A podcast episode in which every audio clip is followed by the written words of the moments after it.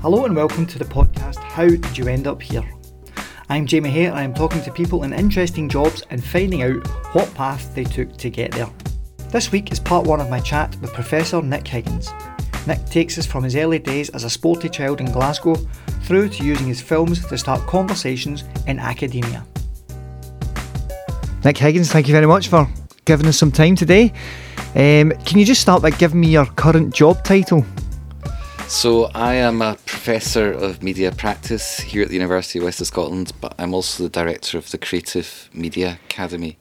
Um, UWS was one of only three uh, media academies in Scotland, the other two being Edinburgh Napier and Abertay. They got accredited by Creative Skillset in 2011 12, and I came here in 2013. And my job pretty much um, was to increase the profile of the academy status and the courses that we do. So I spend quite a lot of time externally facing, making contacts with industry. I represent the academy and the school on a number of external boards. I sit on the board of Independent Producer Scotland. I used to sit on the national board of Creative Skillset. I sit on the Creative Media Network board and the executive for the Scottish Graduate School for Arts and Humanities. So, so a good part of my job is about external relations and trying to um, let or make sure UWS and the Media Academy has a stake in in quite a few of these um, areas. And some of it you can sort of see. We have the STV partnership here, which is local television um, based on campus. Um, some other things are less visible, but the, but they're perhaps more lobbying, making sure that funding continues coming through for media courses in Scotland in higher education, and you know most people will be completely unaware at times when actually that is in some jeopardy. So some mm-hmm. of that is just sort of fighting for that, which is sector wide. It's not just for UWS; it's for all those courses. But media is still a relatively new area within academia and it's still i mean it's it, it's practiced by the colleges as well but it's not always looked upon um, as being you know worthy of, of sort of in investment. So I have that external role and internally in my day to day I sometimes teach in undergraduate filmmaking courses and documentary fiction as well actually. And I'm the program director for the masters in filmmaking that we launched last year and this is its first year. And you obviously have quite a background, which we'll obviously get to in sort of filmmaking and academia as a whole. So you're perhaps combining a lot of things that you've done in your life and your career into this con- sort of feeds into the role you've got at the moment. Would that be fair? Yes, I mean I think it's true. I mean my background. Um, in some ways is a, a, fairly traditional academic background insofar as I studied an undergraduate degree, then went on to do a PhD and from doing a PhD, I then started to teach as a lecturer, part time lecturer at Glasgow University. But then I started to become interested in making films, making documentaries. And then I moved to Glasgow School of Art, where I taught there, and I was making documentaries whilst I was at Glasgow School of Art. Um, I'd started actually at Glasgow University as well. And then when I went to Edinburgh, I, I combined those two things by being a programme director of um, um, Masters in Cultural Studies and then set up a master's in media culture and practice, which really was the combination of my academic background in political and cultural theory plus the filmmaking aspect. And at that point, we also set up, well, I also set up a PhD in what we call transdisciplinary documentary practice, um, which was for people to do PhDs but explore it through the methodology of making documentary films plus writing a thesis. So um, that was probably the two worlds coming together in the strongest sort of way.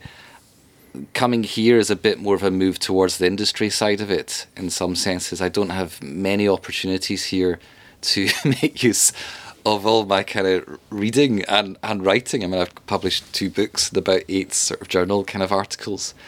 Um, rarely do I get called upon, but we are a far more vocational institution in that regard.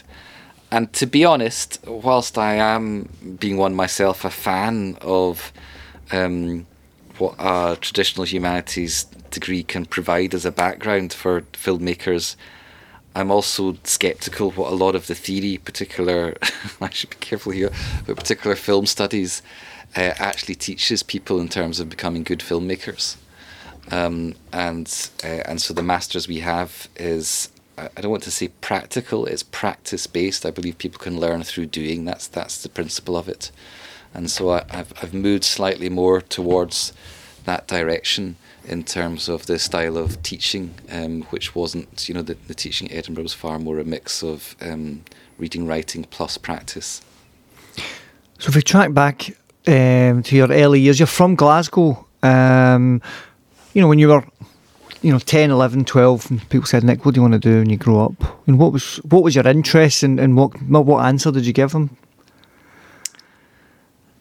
I mean, to be honest, I can't really remember too clearly, but at 10, 11, I was a bit of a wee lunatic with a lot of energy. So mm.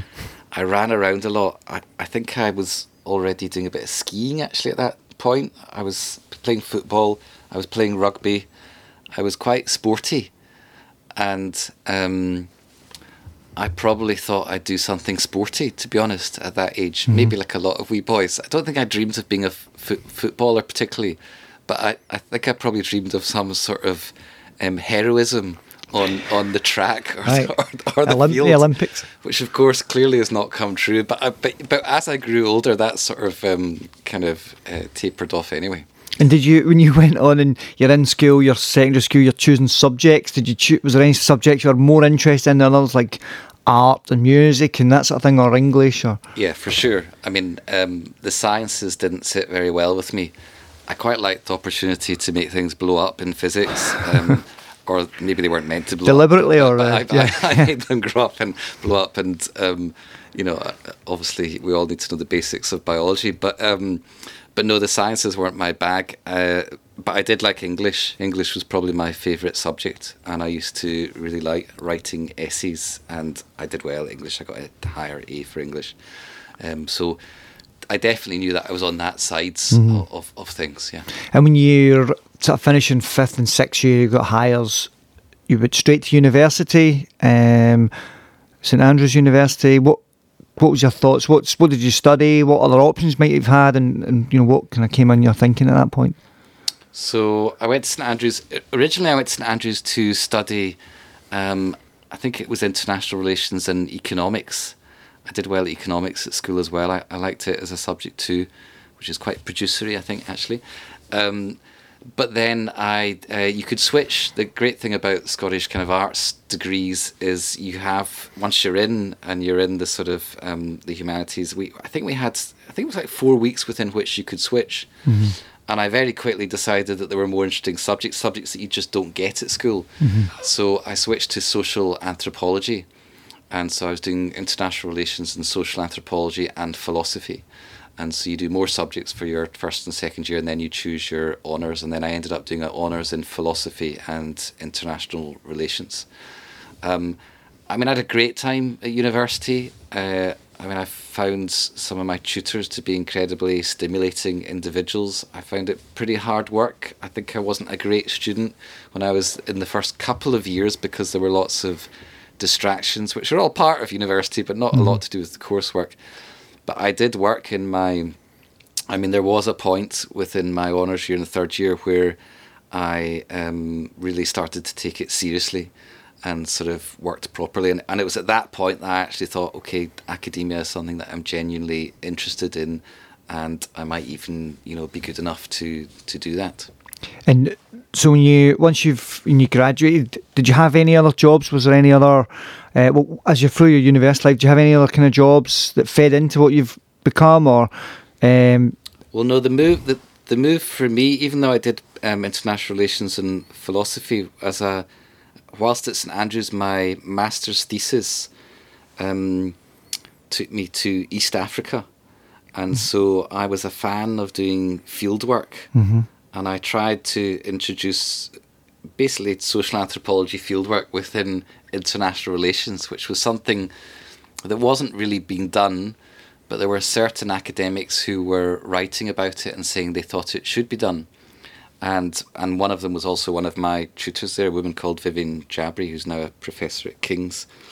and uh, and so I went to East Africa and spent three months in Ethiopia and Eritrea and wrote a thesis on food aid as a weapon of war, and um, and that was a fascinating sort of um, period for me, you mm-hmm. know, uh, and that and that's I think where the documentary aspect starts to come in, mm-hmm. because at that point I was recording interviews on dictaphones, and I was taking some photographs, and you know, and I was trying to figure out what was going on, and um, and from writing that up, I then um, and this is a true story. I was trying to write up my master's thesis, and I was doing it over New Year, and I I would I had not gone out for New Year. I was taking it that sort of seriously. Mm-hmm. Uh, and I was literally sitting in um, my room listening to the radio whilst writing away, and a news program came up about a rebellion in southern Mexico um, called the, the Zapatista Rebellion in Chiapas, uh, which happened on New Year's Eve in 1994. And when I heard that story, um, it really uh, struck me because I had been to Chiapas as a student during my, my holidays and travelled around that area.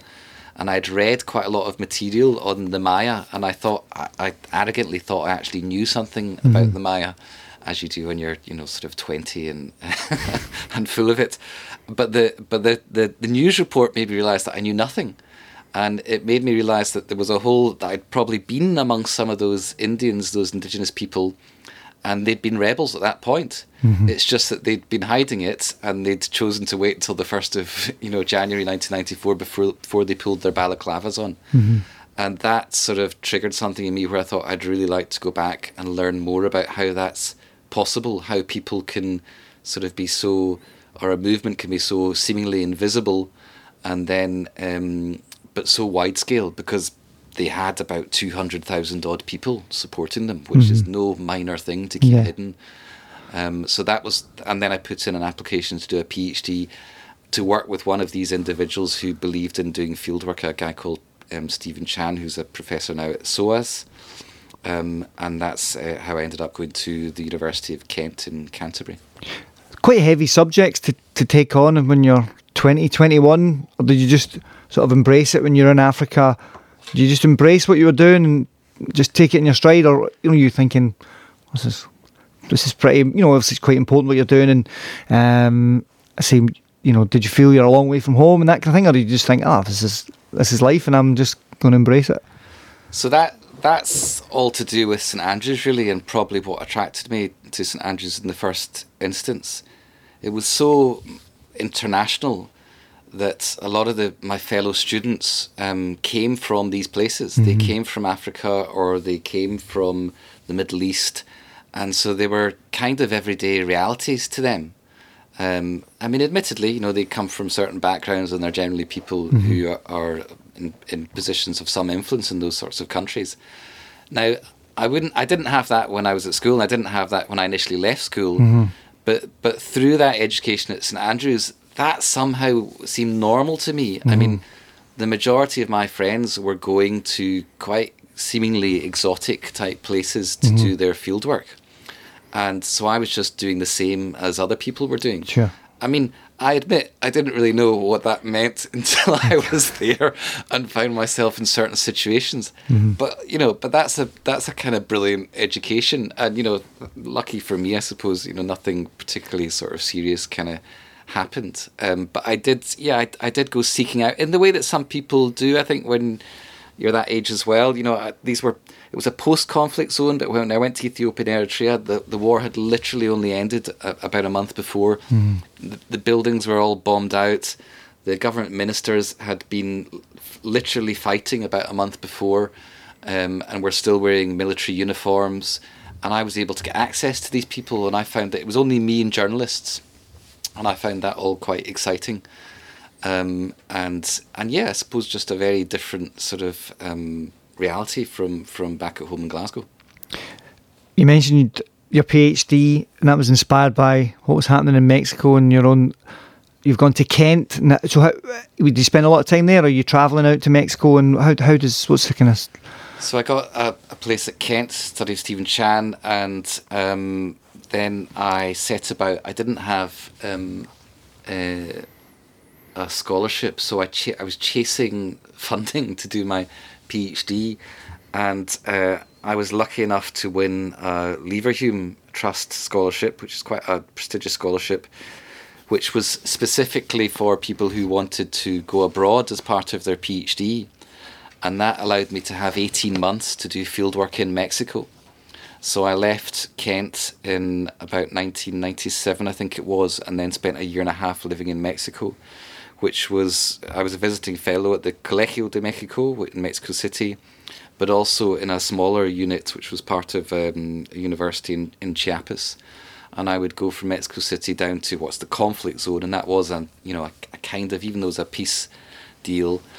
Um, still what they call low level conflict zone, and I would travel down and spend maybe a month within the zone and then come back and write up and then go down. And it was during that period with the community that I was working with that the, the massacre in a community called Acteal took place, which was in December 1997. And I actually went back and interviewed the survivors from that massacre um, I mean, not long after it, a couple of weeks after the massacre itself. And I went partly because at that time I had this research visa that allowed me to get through military roadblocks. And that made me quite an unusual person down there, being a white or rather a red international Scottish person. Um, when they really didn't want a lot of observers there. So I started doing some human rights observation for an organisation there and um, and when I interviewed these people, it, it became something a, a, very small part of my PhD thesis that I always felt was unfinished business, and that's what led me to go back laterally and make a, a documentary about the Acteal massacre. Um, what's how? Do you have safety concerns when you're in Mexico and uh, at that time, and especially when there's a conflict on, or, or did you just? I mean Yes, I mean I would say I'm congenitally a, a, a coward, to be honest. So I'm um, not really seeking out um, situations where, where I'm in danger. But at the same time, um, these communities, whenever I would go and visit them, they would always want to send me um, to the next community where things were um, more tense. Mm-hmm. Because my presence as an international white guy, and probably not just a, a white guy, but a, an academic with the Colegio de Mexico Leverhulme Scholarship, you know, from the UK, gave them actually quite a lot of um, protection. Mm-hmm. If something happened whilst I was there, that was a news story. Right. And so people uh, would welcome me in, in that sense. And whilst I wasn't trying to be brave, I did understand what I could bring to those communities just by my presence. Mm-hmm and it was a trade, you know, because they were telling me about what was going on, and I was learning, and that did become part of my my thesis. Um, but I didn't I didn't go seeking it out. Um, there were incidences where you know I was concerned for my safety, and there were times where the Human Rights Agency would send somebody else with me. Mm-hmm. Um, but on the whole, um, I think I um, yeah on the on the whole it was fine. You spent a year and a half there. You said what did you do when you came back? Where did you where did you come back to, and what what happened next? So I came back, wrote up the thesis. Um, I came back to Scotland. I came back to Scotland for personal reasons. My my father died, and my mother was on her own, so I came back for that reason to look after my mum. Um, but I was, uh, and I and I, I doubt I would have come back otherwise. I was thinking about going back to Mexico, to be honest. I had a lot of friends there, and um, I was still fascinated by the, the Zapatistas, even though the PhD was, was pretty much over.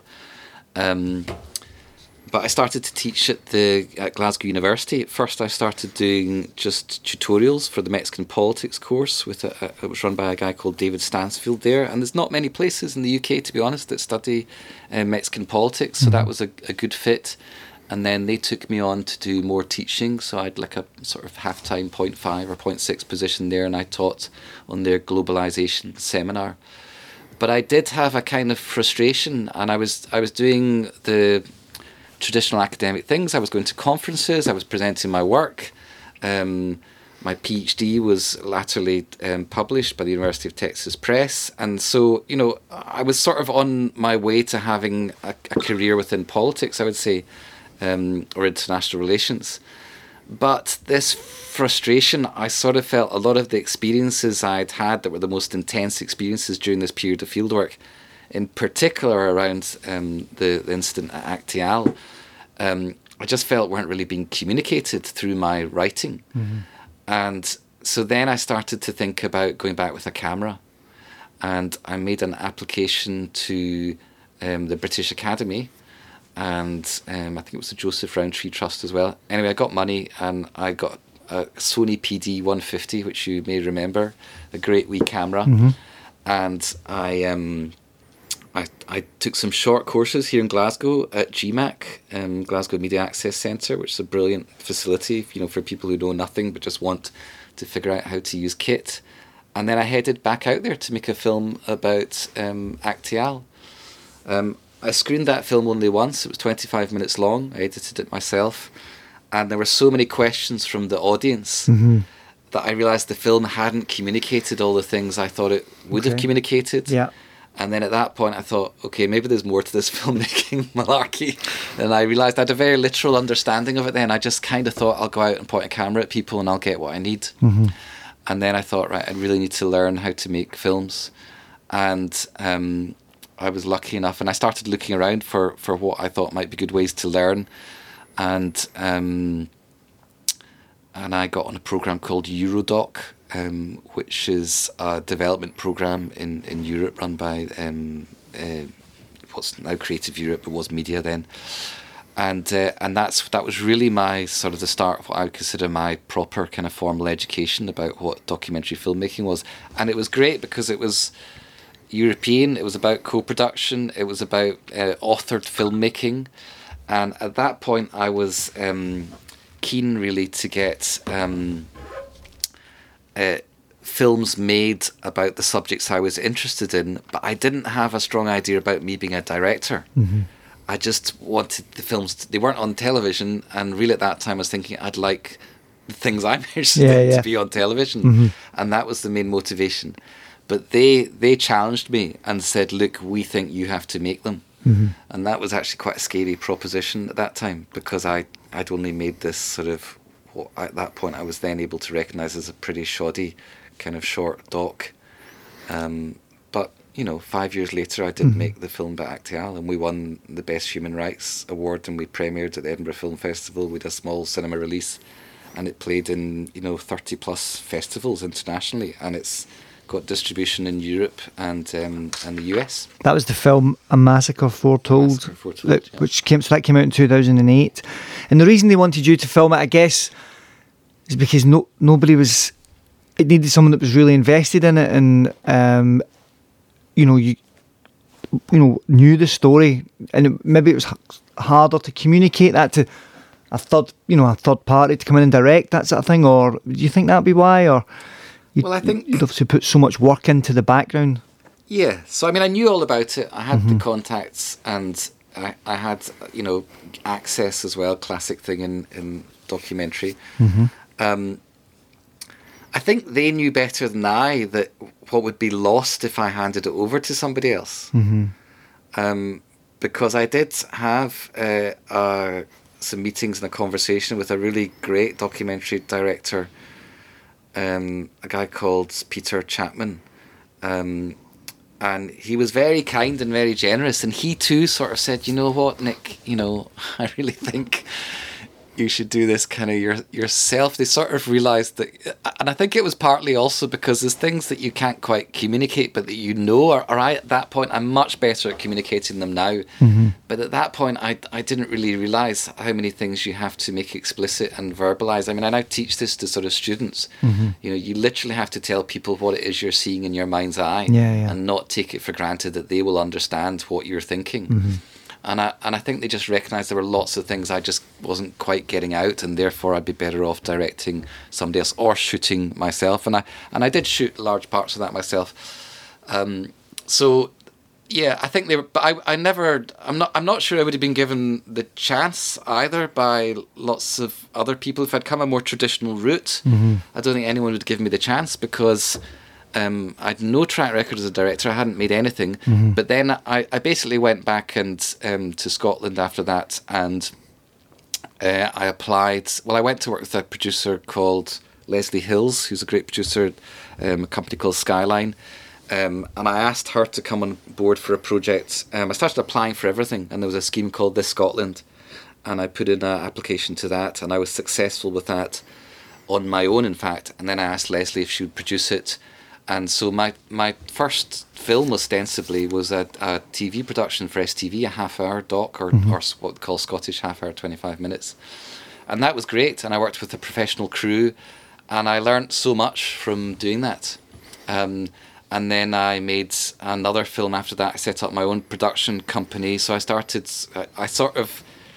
I do think I'm quite a quick learner. I sort of thought, okay, I know what is involved here, um, and uh, I I hired people myself, DOPs, location sound recorders, editors, the whole thing, and I did a European co-production for my second film, which was Hidden Gifts: uh, The Mystery of Angus McPhee, and that was and that model is very interesting because that's a model whereby you reduce the risk for any one broadcaster by only asking them for a small amount of money. Mm-hmm.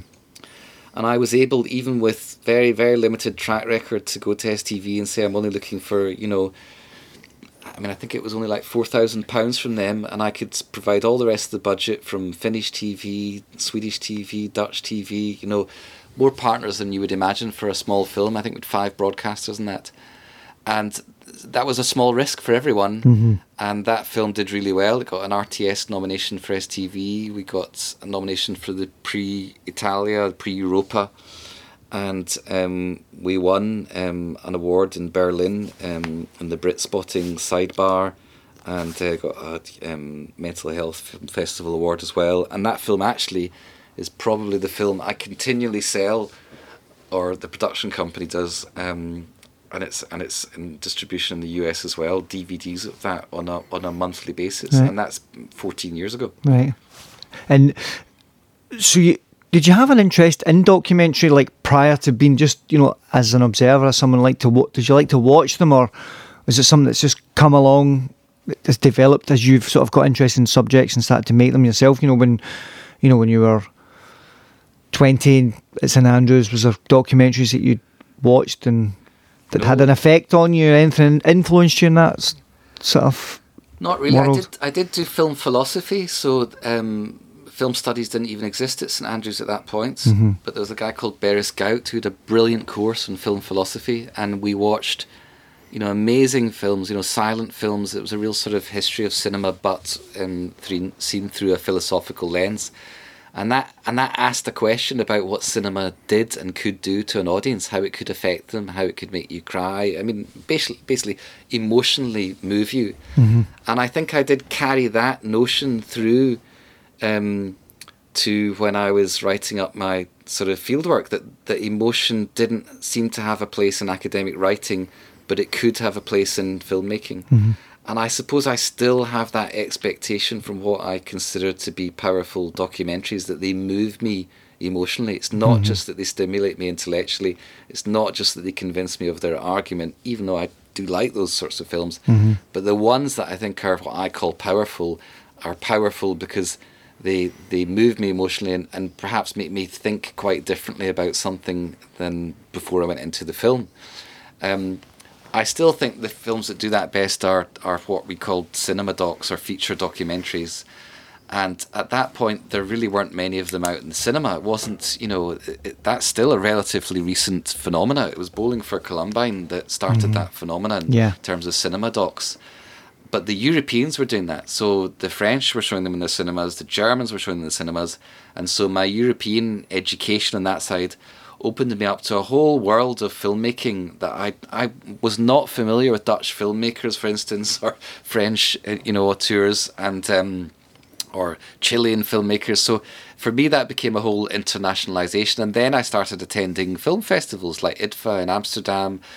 Um, like uh, Visions du Reel in Switzerland and um, other ones in Paris, quite a lot of international festivals. And the way I did that um, was I started reviewing documentaries for a magazine called DOX Magazine. So at that point, it was still quite hard to see these films over here in Scotland. Um, they weren't really being shown in our cinemas. They weren't really, apart from Storyville on BBC Four or BBC Two, BBC Two, then lastly BBC Four. They weren't really being shown in our screens. So I started reviewing films. So then they'd send them to me, and then I was able to go with a press pass to festivals as well, and sometimes get invitations Mm-hmm. to come to festivals and, and review films.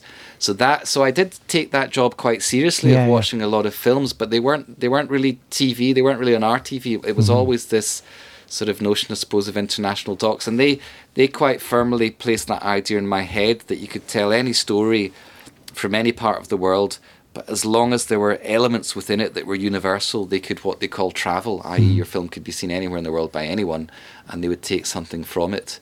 So that's so I, you know I, that I would say my education came post university really about film. And where are we in time now? We, a Massacre Foretold, that was uh, debuted at Edinburgh, Edinburgh Film Festival in 2008. Yeah. Then the fol- you followed up with Hidden Gifts. No, I, I so I I, sta- I started a massacre F- foretold, believe it or not, in about two thousand and two. Um, and when I say started it, I started sort of trying to raise money. I started trying to um, I started making trips out to Mexico, um, and it, it took probably about five years to make a massacre Foretold all said. But in between, I made these two other films, um, Women in Black and Hidden Gifts, The Mystery of Angus McPhee, and and learnt by by making. Um, but A Massacre was always a very complicated film to make anyway because it was a story about a community who were um, sympathetic to the Zapatista rebels, but they weren't Zapatistas, who had been attacked by a paramilitary group who weren't the Mexican military but were, were connected to the Mexican military. Um, and it was all, um, you know, clandestine and, and hidden. So finding people who would both talk about that and explain that well, and getting access to some of those actors like um, the Bishop Samuel Ruiz, who was the, the head of the peace talks at that point. Um, there was a guy out there called Andrés Aubry, who was an anthropologist who lived there for absolute years. These people are mostly dead now, I have to say, so I'm really glad I captured them and caught them at that time. But there was really a lot of legwork to find the right contributors and, and build the story. And I still, you know, that was a lot to attempt to make a sort of feature length. It didn't end up so long, but, uh, you know, a long form documentary at that point without having made much in terms of documentaries. So my two half hours for television helped me enormously just in terms of storytelling, editing, and I collaborated with an editor called Tadhg O'Sullivan, who now still edits in Ireland but also directs now as well. And that was really key that with the two of us were, you know, finding our sort of our way of telling stories together. That was uh, that was a brilliant, intense sort of time, but but also um, you know classic indie filmmaking with very little money. You know, we were doing it on Final Cut Pro. You know, in in bedrooms and you know um, figuring it out in between. It it certainly wasn't. I wasn't making any money from from films at that point at all. But I was really driven to tell those stories. So. As I say, whilst it took at least five years to make a massacre foretold, I was doing quite a few things in between that were really helping me learn my craft, you know. And it must it must be quite a feeling. You've been working on something for four years, you've travelled across the Atlantic a lot of times to see it at the Edinburgh Film Festival in front of an audience. You know, it must be a real. I don't know what's the kind of sensation. Is that kind of thinking it's all it's done, or is it a kind of real feeling of joy, and then you maybe get the audience reaction from it you know, it must be incredibly because if if you write a, an academic journal and it, you know it's really I'm sure you know it's has a lot of great information, but it goes out and you maybe don't get that kind of feedback and, and that sort of thing, or that sort of moment of seeing it there. That must be quite a moment for for, for someone like yourself. Yeah, I mean, it's what's brilliant about festivals and um, even cinema Q and A's. So television's still fantastic for reaching huge huge audiences, but you never know what anyone really thinks. I mean, these mm-hmm. days with social media, I suppose you get some idea, but still, you don't get the reaction. Yeah, And festivals are, you know, they're really important, I think, in the whole kind of media ecology for providing that platform where you meet your audience for the first mm-hmm. time.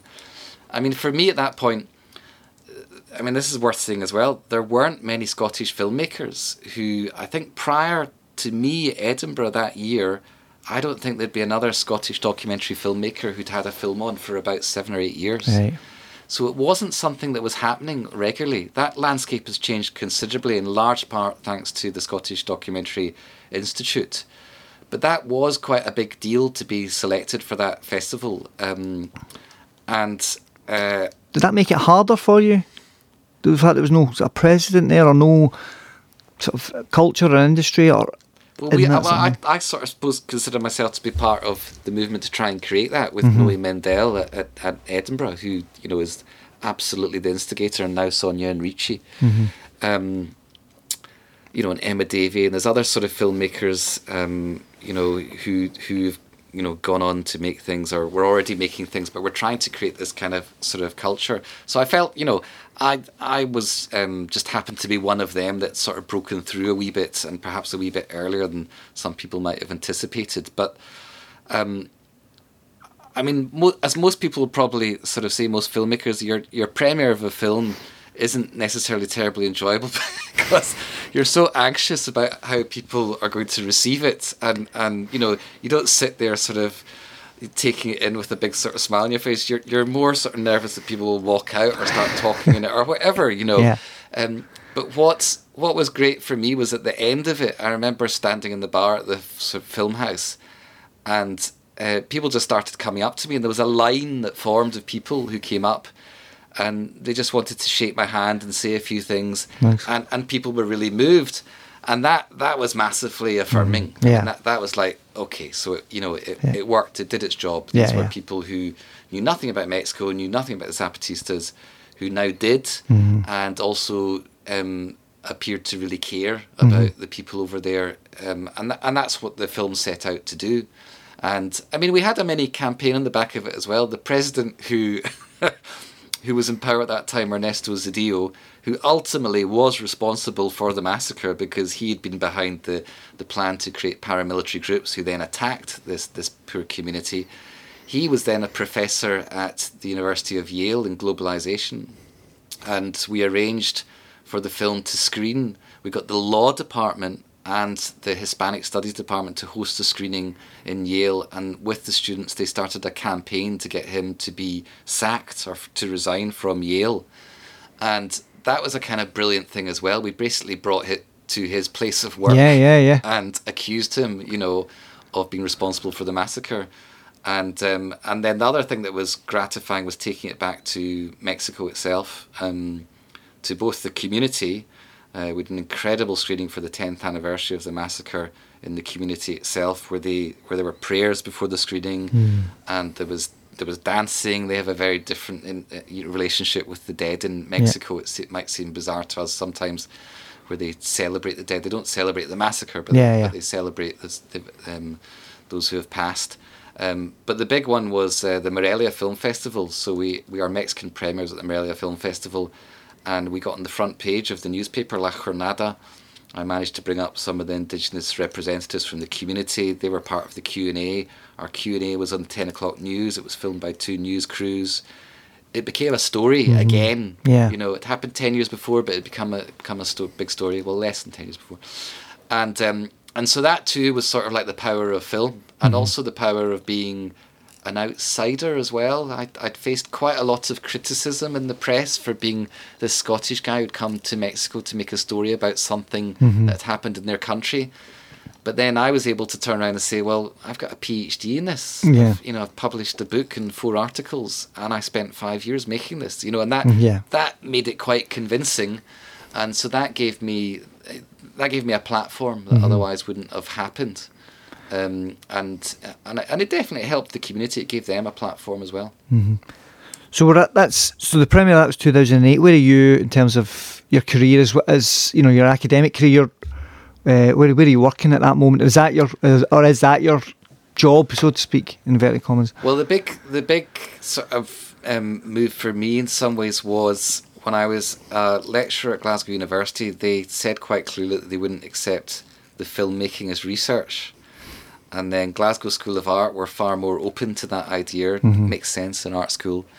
And then the University of Edinburgh said they would accept it as yeah. research, as practice based research. And, and as I said, I started setting up a degree at that point. So I, mm-hmm. I was actually at Edinburgh. I went to Edinburgh in April 2006.